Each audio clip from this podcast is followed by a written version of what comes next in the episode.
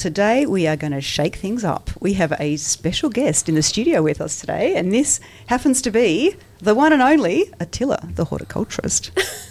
so, welcome, Attila. It's lovely to have you here. Well, thanks for inviting me. And let me just say that uh, Attila is so you know he's for our listeners that are around the world, thirty-four countries. Um, Attila is shout out to all those countries. that's right. He's uh, he's in our region. It probably gets a little harsher than Canberra where he is. He's just like out of Canberra a bit. And uh, Attila has an extensive background in horticulture. He has so horticulture, I guess, is his speciality, and you know his career has probably manifested itself more into professional gardening now. But I tell you one thing, it just blows you away. That shows you what he can really do is when you go and see his orchard and his productive space. And I always say, high intensive gardening. For you, well done.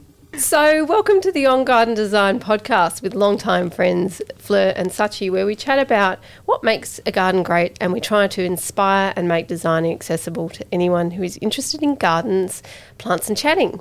Your hosts are longtime friends Fleur and Sachi, that's me, who bring a fresh perspective and their life experience to designing gardens as a second career. You can find us on Facebook and Insta, follow us on Spotify or Apple Podcasts, wherever you get your podcasts. Then you'll know when the next episode is available. So you've heard we're chatting with Attila today. And we've got a bit of a, uh, yes, a bit of a rough plan, what we're going to ask him. We're basically going to extract as much information out of him as we can. So, we're going to talk about plant choices, we're going to talk about maintenance, and we're also going to talk about what his advice to garden designers might be. Yeah, now this is going to be great. Look, we really need to stop chatting ourselves, don't we? We have to. We, we have to do. hear from the man. We have to. Yeah. We have yeah. to. Let's go. Let's go. 30, so years, 30 years into 30 minutes. That's, that's okay, right. Yeah, so work. we're going to make this really tough for Attila. But let's start with, I think, on a lot of our listeners they want to know about plants, and we're going to touch a little bit on that first up. So, first of all, as a expert in plants, what's your criteria for choosing a plant? Number one is probably pest free, and you could call it easy maintenance, or I like to call it obvious maintenance. So the plant shows you what it, how it needs to be maintained. You know whether or not it can be topiary, whether or not it's hand pruning, whether or not it's an annual cut back to the ground.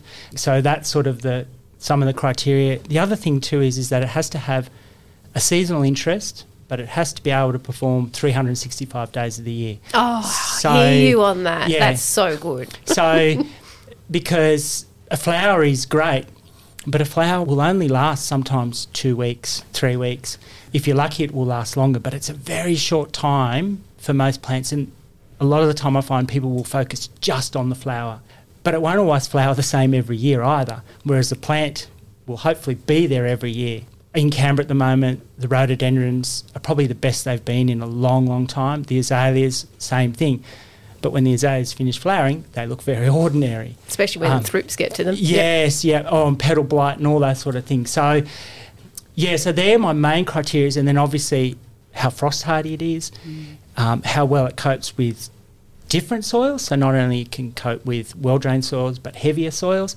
And obviously, anyone who lives in Canberra, we know we've had three very wet years, and now we're going back into a dry year. How do we find a plant that can cope with very wet years, but also now very dry years, hotter weather, um, but also a plant that can survive September frosts and then two days later it's 30 degrees.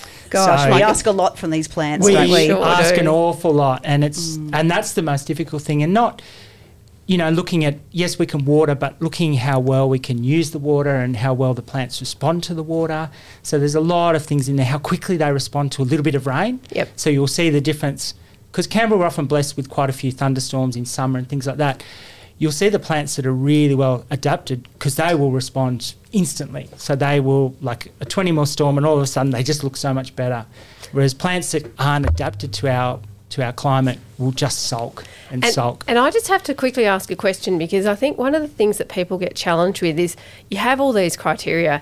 How do you work out what plant fits those criteria because often the labels don't reflect. And we were just giggling because, you know, frost hardiness is not necessarily reflected on a plant label when you go into a nursery. So, how do you actually work out what the right plants are? So, the first thing I did when I moved to Canberra is I walked all the different suburbs. So I would walk all the front streets. So I would walk Narrabundah, I would walk Ainslie, I would go into the new suburbs of Isabella Plains, Banks. So I would see what was actually growing. Then I'd go back to those same areas 12 months later and see how well the trees have grown, see what they've done, see if they've got high, see how the maintenance is. Go to commercial spaces, see how well the gardens are there. Go to body corporate areas. And often I would go around and I would try and go when gardeners would be there and I would go and ask some questions mm. because that's going to give you the best idea of actually what is happening, you know, in our local area, but a diversity of local areas. So areas that are well established, areas that were brand new. So you could actually see a construction site. So you can see, oh, well, there's only rock Clay. here. Yep. You know, they've got nothing left. And so, because it changes so much in Canberra, like, you know, Yeah, look, that's a great tip for a home gardener. Is you know if Yeah. you've if you've come to a new area, a new suburb, or a new, new sort of space, is to have a good look around your neighbourhood. Yeah. Find out look look what, what works, What's doing well. Look at the established gardens and Yeah. see what's actually looking really good. and don't judge a tree by what it looks like in a pot.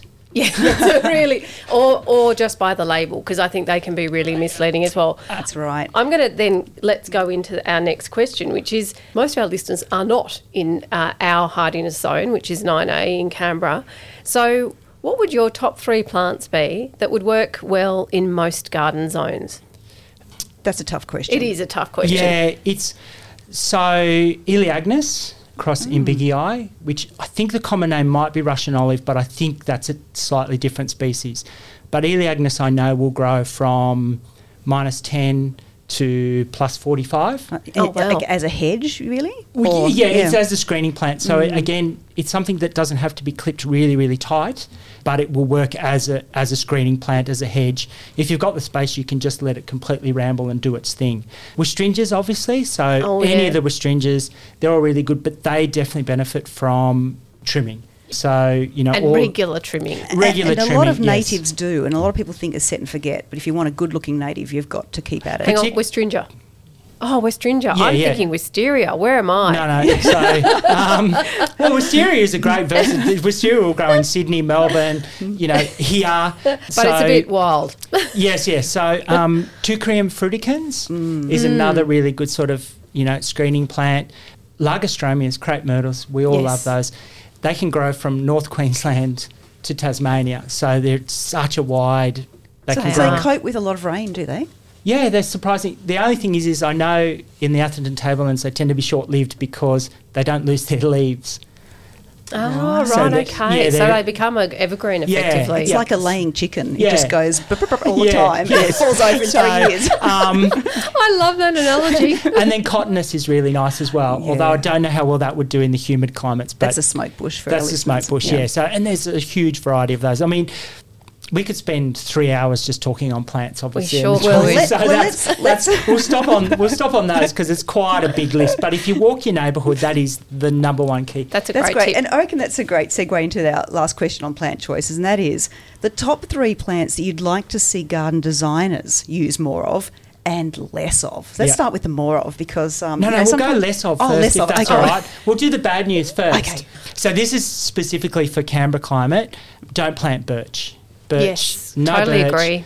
Birch are done. They're Birch are- beautiful, but not in Yes. the climate change We're world. talking because no. they just require too much water for. a Well, no, our soil is not right because they're river flat plants. So they grow in two metres of gravel with constant water below. Hmm. So they need that depth of gravel to grow in and then they've got the water underneath. Canberra doesn't have that, you know, except in a handful of positions we might do. So, so yes, so they're beautiful. I love them. And you've got the paperbark maples, they're incredible, but they're just not a long term plant and they fall apart and they're just not, unfortunately, good enough for us to use. The other one for me is the is the Calleryana pears. I So- knew you were going to say Yeah. this because I've been looking at mine thinking, don't Yep. break. or then they will all break after a certain period. They'll start from 20 years, some might make it to 30 years, but all the Callery pears will eventually split. Now that, that's a really interesting one because they are so widely used Yes. by the local government for street planting.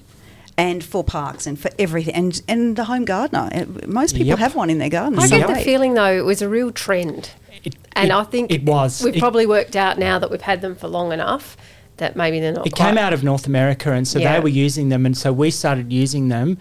but their failure rate over there started about 10 years before it did here because they were using them 10 years before we Mm. did. And they were great. They tick so they tick They every box. They Yeah. do. Every single box. They are fantastic trees and it I just I just hate that they don't work and that they fall apart, but they make great pollards. Um, so It'd be fascinating to know if someone is out there trying to hybridize something that actually has not that failure element in it. Well, see, if you can find the correct Manchurian pear, that's a brilliant tree. So, which is the actual Pyrus ussuriensis. It's a solid, great grower, but you won't find it anywhere. But Pyrus nivalis, Pyrus salicifolia, they're all fine to use. They're all really solid plants to use. So it's just the Calleryana. just the to stay away Calleryana from. clones that are really, really, unfortunately, not that great. Brittle. Yeah, Mm. and the other one is Magnolia Little Gem. Unlike, however, Got one in my garden. however, and a Calleryana. And a birch. oh no. I, I've got three pairs, two Magnolia Little Gems, but no birch. So I'm guilty as anybody. I've only got one of them. I'm feeling good now. Um, but Teddy Bear, which is one of the newer clones, is amazing. Like, I'm writing that down. yeah, Teddy Bear So is. for our listeners, we're talking about the evergreen magnolias. Yes. Yeah. Yeah. So whereas Little Gem just doesn't seem to perform, whereas Teddy Bear seems to be an amazing one. So that one, I guess, So segues why is into Little Gem not performing? Mine's doing so well. Or maybe I have Kay Parris. Yeah. Um, okay. But it's not a plant that does so. It might do well in your garden because you've got shelter, much better soil than most of us.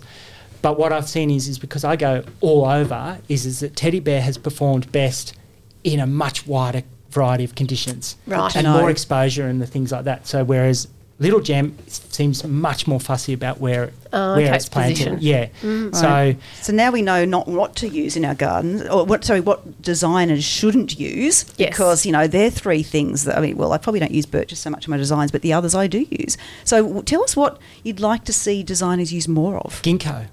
Oh, it's a big tree though. Stinko, Not- ginkgo. Yeah, but if you But use the right one. If you use Princeton Sentry, um, which is Ah. the taller, narrower one, you're not going to get a better yellow Yes. colour.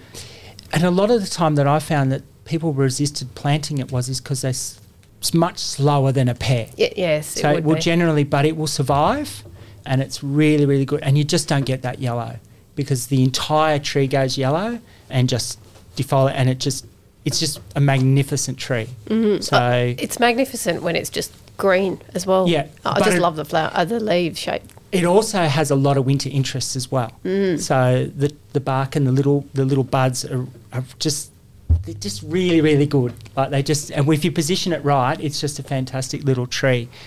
The other one that I'd love to see more again is, but grown as an evergreen tree, is Luma apiculata, the Chilean myrtle. Um, Mm. I don't know that at all. Spectacular bark. I sometimes use it for hedging. Yes. Is that right? Great. Okay. Okay. Well, it's got a small leaf. Yes. So I'd prefer to see that as a hedge than Viburnum odoratissimum. As I said, the don't plant could be quite big Very as long. well. so yeah, Luma apiculata, because we don't have a lot of evergreen trees that can be managed in Canberra. So like That's true. you know, there's conifers which are great, but they don't have. They're hard to manage. Whereas this is a really great tree. You can manage it from three meters to six meters. Mm-hmm. You know, it has multi trunks, beautiful flowers, great fruit, and possums don't touch it. Oh, bonus. Yeah. Gosh, I, I might have to really look into that one because they could have that as a bit of a feature tree if, you- if Absolutely. you prune it right. Yes. Yes. Yep. Okay. And I'm thinking for those people who are thinking, oh, I've got to write this down, we'll put a list on our Instagram of the plants that Attila's talking about in the, the, the haves and the have nots. Excellent. Yeah. yeah. And maybe As I some said- pictures too. Yes. As I said, this list could be quite large. The other one of, and I just had to put it on because I'm a Phlomis collector, would be the Jerusalem sages. Yeah. So they're very hardy and very long lived, and you've got quite a variety.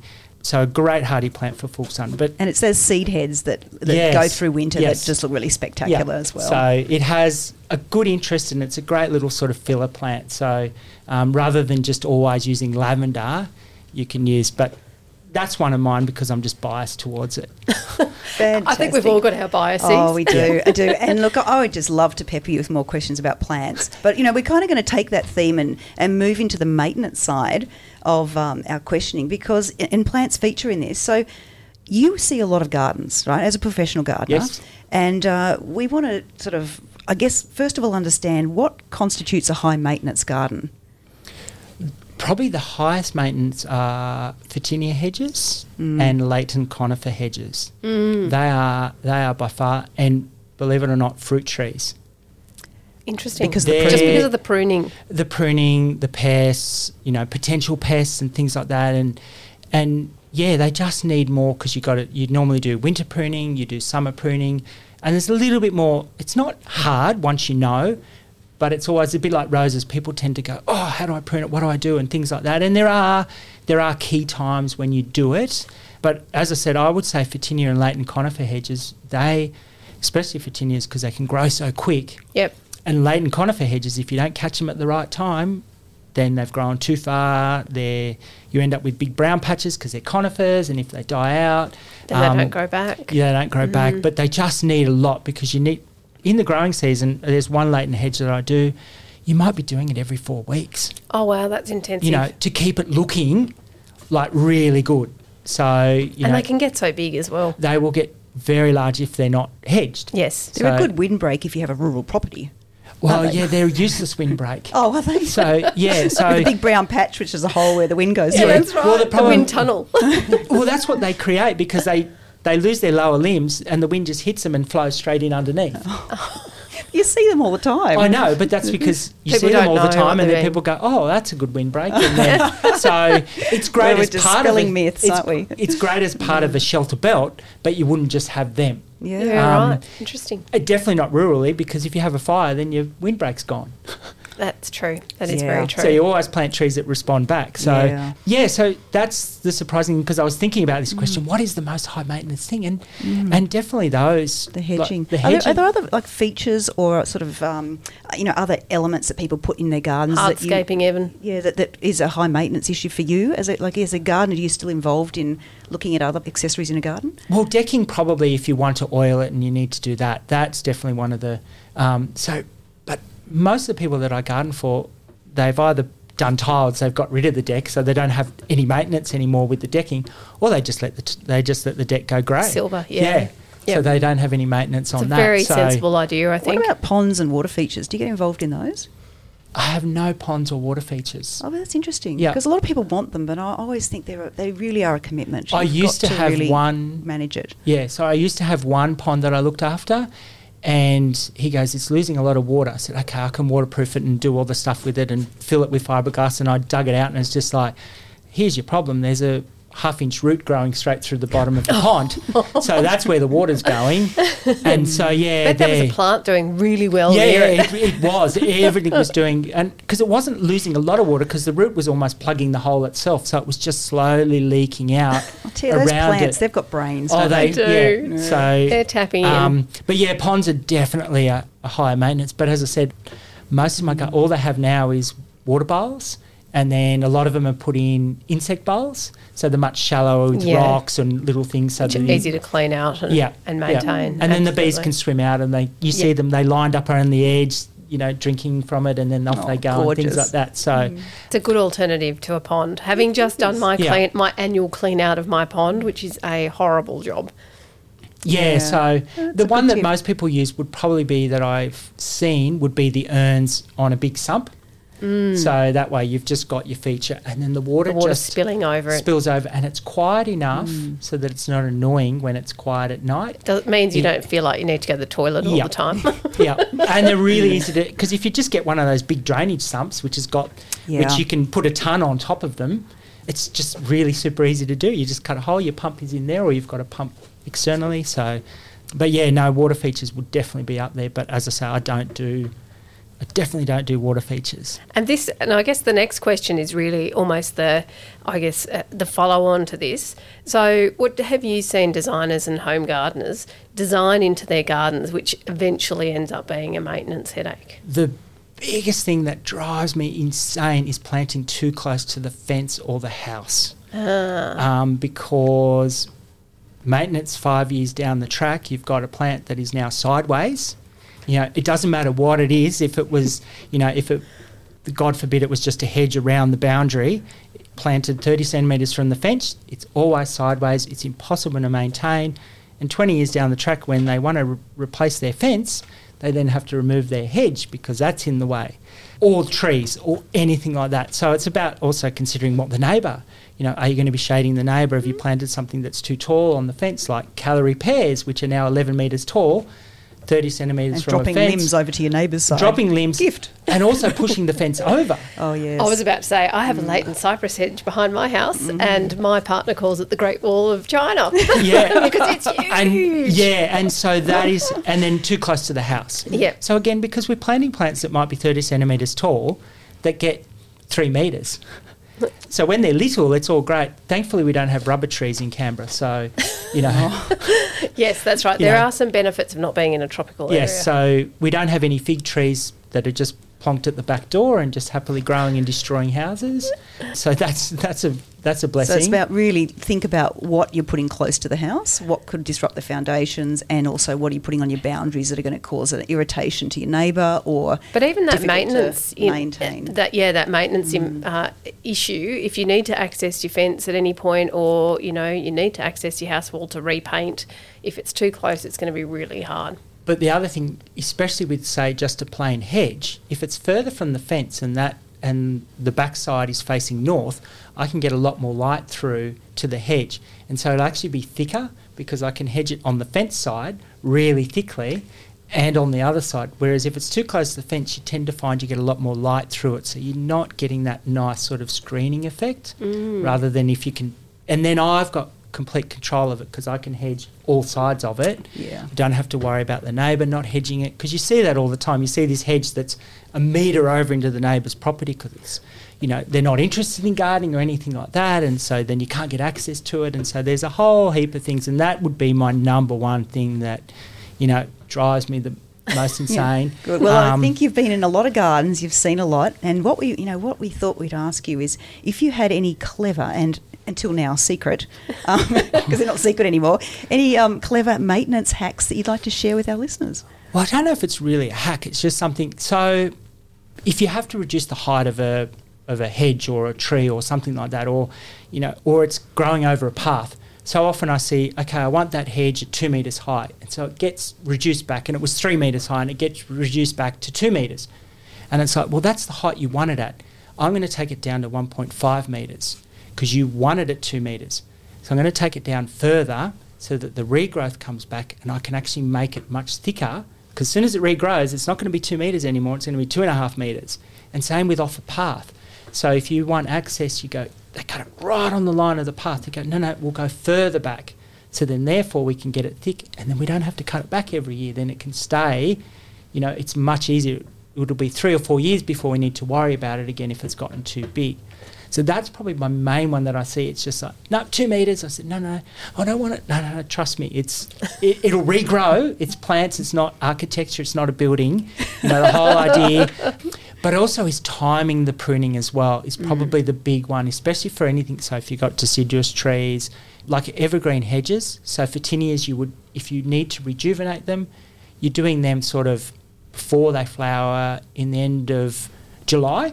Will that stop them flowering? That'll stop them flowering. Thank God. Everyone Um, take note of that. Yeah, that's right. and Very you, important. And you can cut them back really, really hard then, and they will respond really quickly. The thing is, you're not going to be looking at dead open plant for very long. Yes. Whereas with a pittosporum, if you need to reduce it, you would wait until about the end of September because it hasn't moved yet. So, the you- timing's really important well, when you do something like so this. that way you're not looking at a bare, ugly, hacked back, Yep. you know, because there's n- it's very difficult to make something that you're reducing look really pretty. Yes. Like it's going to look fairly ordinary. There's going to be while. some woody stuff happening. Yeah, and so it's all about learning that timing with the different plants. And then, yeah, so the other thing too is so I do a lot of pollarding, so that's taking things back to a particular point year after year after year. But I'll also look at the weather and how happy the tree is. So during really hot, dry weather, like the previous summer, I won't necessarily pollard every year, just to give the plant a break. Yeah, Um, Right. when so it's already struggling. yeah, so Yeah. like so we do cotinus a lot of the time. So smoke bush will use will just pollard it because it looks fantastic with the new growth. So the last few years has been easy because they've grown a lot. Crepe myrtles is another one because you know you pollard them, but again, it's just timing, looking at the weather, looking how happy the plant is, not stressing it more than it needs to be. So, I mean, this is really saying to me for people who are, you know, gardeners and garden designers, you need to know about the horticulture of plants to make the right choices at the right time as well. It's not just about reading the label in a nursery and going, oh, yeah, that sounds about the right colour and shape for my garden. There's a whole lot more that you want to be thinking about if you want your garden to look good into perpetuity. Yeah. And, and, you know, a lot of garden designers, a lot of home gardeners, a lot of, well, landscape architects, you know, people in this sort of profession, they don't come to designing gardens from a horticultural background. So, what are the planting mistakes you often see in planting designs that landscape architects and garden designers are making? Probably the two that I see most commonly, because I've done a variety of different landscape architects' gardens, so I've maintained them from essentially the day after they were installed to coming two years after they've been installed. So the thing that I see is overplanting, which is especially when you've got a blank space, and I understand because it's just people want something there because they don't want to bear. Yeah. So what I often ask is plant things, and it, and it's much better now. Is that they'll plant just quick growing things in between just yep. to fill that space and then they'll be the nurse plants or the sacrificial plants and then the pioneer plants yeah and they yep. might only be they might only last a year or they'll throw annual seed out or something like that just to get that ecology going and so it oh, looks, I love that that's, that's a great idea yeah. it looks good really quickly yeah and the other one and this is really hard because it's not the designer's intent and they and they don't really have much say in the matter but they often plant the shade loving plants at the start of the design around the new tree and there's no, no shade, shade. And the poor yes. things get absolutely fried. And it's really hard to articulate to the client that okay, we need to come back in five years' time because this is shady now. Mm. Now we plant it, but they're like, I want it done now. And it's like, okay.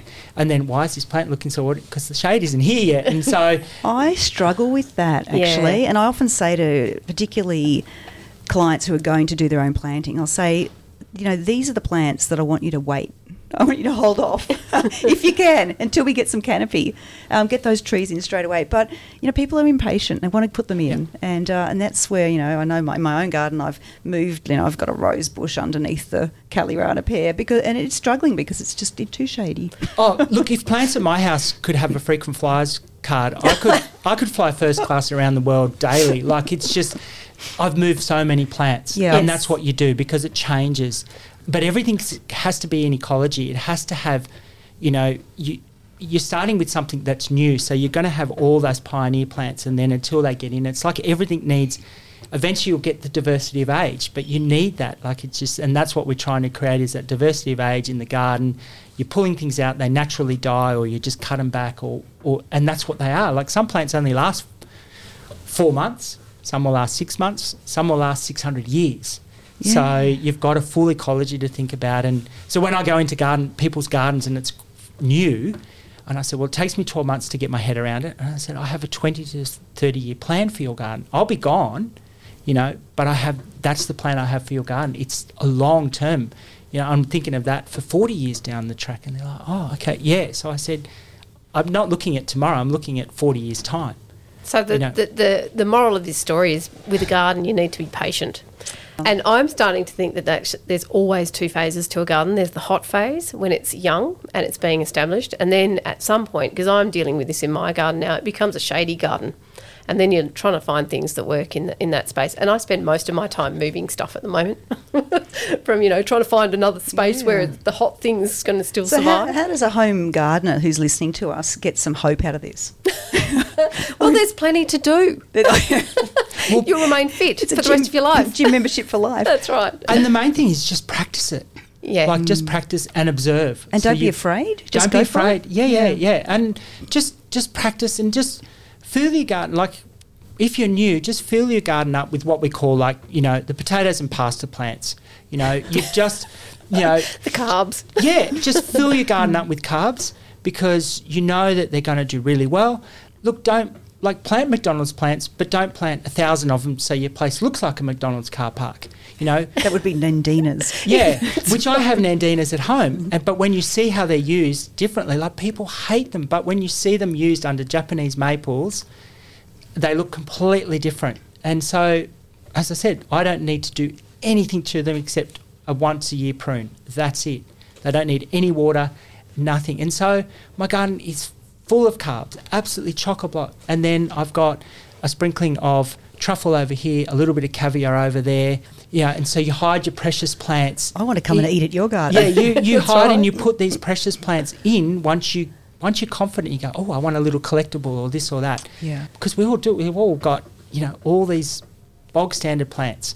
And that's and just practice and just keep planting and don't be afraid to move it and And they are the foundation, really, of a garden. They're, they're the things that give it structure, and that's what we need to be thinking So about. if, if, so if a designer can put in the structure and then the home gardener needs to take on that longer term vision of saying I'm going to personalise it with the caviar and those type of um, That's what I- bit of 'cause seasoning. I recommend always someone goes, Oh, you know, I said, No, get a designer in. I said, You absolutely must get a designer in. So they will set they will set your garden up. They'll Yeah. set all your set the bones. Yeah, Yep. well, they'll Yeah. set your views from inside the house. They'll set where the trees are the right. They'll get the shading right. They'll get all these sort of things right. The hardscaping, if you want it, they will get all that right. They will do that, and then we can just do all the peripheries. You know, which is what it is. It's sort of like we're doing the painting. We're just finishing off doing the decorating, and and that's the easy stuff because it doesn't. It's like if you paint a wall bright fluorescent green, you go, "Oh, that didn't work." You can just paint over it. That's right. But to have the wall in the right place and you know in a in the right design mode for the rest of the Exact- house. Well, especially a tree Yeah. because the designer can get the tree in the right spot. Yeah. You know, and that's really important because that's going to be a long term thing. Whereas the other little stuff is easy to to to work around. Um, but yeah, I always say no. Get a designer in, get them to talk talk to you, get them back, and you know then they can do a whole plan for you. But it, particularly how it relates to the house as well, Yes. which is really really important because a lot of people, especially in Canberra, for four months of the year. We'll spend a lot of time inside because it's cold and we'll be looking outside and it's just like no think about what you're looking At. out Yeah, mm. that's right. which is Edna Walling always talked about that Yes. And so we I feel like we've almost covered our last question, which was what advice or wisdom would you impart to a designer? But I think the fact is you've actually said that, you know, to a home gardener, you give this wisdom that people should go to a designer, which I think is an extremely good bit of wisdom. But do you have other bits of wisdom or advice that you would give to a garden designer? just have fun with it. I can just trial different things. It's just like we all trial different things, and I think you know if you, I think between designers and horticulturalists, like we're different, but we're also together. Like because one, a good design, and I've banged on about this before, but a good design, a well designed garden, if it isn't properly maintained, it loses all that design integrity. And I always say, look, you've spent so much on this, get it maintained. Don't wait three years after it's been planted. Get me in straight away if you can, you know, get me in because I'm not busy with everything else. But that's the main thing. Get it in, get the maintenance going really early, especially the trees and the framework and all the rest of it. That's the really that's the most important. I went in Hartley on the weekend and there was three gardens that were all done by designers. They were all completely different, but you could tell. I think you mentioned this last week, um, Fleur. Is is that you could tell the gardens were designed. Mm. You could see where everything was positioned just right. The paths, the widths of the paths, the widths of the, the widths of the garden bed. Everything was just right. Everything felt so right. Whereas in you go to a garden that isn't designed, it just doesn't. It's nice, but it doesn't feel as right as this well designed. That hangs together and feels like a whole. Yeah. Yeah. Absolutely. It's really refreshing that you can see that because you know that's sort of from our perspective as designers. That's really what we want to achieve. We want to be that. For a lot of people, they can't. They can't quite work out why it feels good and feels right, but they just know Yeah. it does. Yeah, ab- so it's great that absolutely. you can uh, observe Yeah. that and let us know that. Well, and not everything needs to be topiaried either. And so I see that too often is it's just like all they'll do is everything is hedged. you know, everything is bald and it's uh, no, no, no, no. If it's all bald, it loses its impact. It's just like no, some things can be hand pruned and etc. So, you know, it's just knowing what the maintenance is, how obvious it is, just getting out there and doing it, but trying to maintain that design integrity and going back to the design as well. Yeah. Having a look what the initial design was and going. And then five years later, it's like, well, call the designer back and say, look, this is how it's changed. A neighbour might have built a new house, or their trees growing, or this, all these things. So it's just, it's constant observation. It's a mm. constant observation, and it's not static. Yes. Like Yeah. we say, we grow plants, not bricks. That's right. That's so true. You know, so and true. Yeah. Sachi, I think you mentioned it. We're dealing with growth. Yes. Yeah, it's dynamic. evolution. That's it's right. continuing to evolve. Yeah. Well, look, it's been such a treat to have you, Attila. And honestly, we could go on and on. If you want to follow, because he's a full of wisdom, follow our Instagram, Attila the Horticulturist, and uh, and you can see you know, the depth of his knowledge and some really great tips. And I love the fact that you put so much information on your posts. I learn a lot from that. So thank you. We've all stolen some of your plant lists. Good, good. It's just I want to make as much of the resources that are in my mind that I know that have worked, just so people just enjoy gardening and they're not frightened to try it and they're just they're happy to go with it. I think we're going to have to wrap it up at that point. And thanks so much, Attila. For those who are listening, don't forget to follow us on Spotify or Apple Podcasts. You can also find us on Instagram or Facebook. We'll talk to you again in a couple of weeks. Fantastic. See, See you you later. then.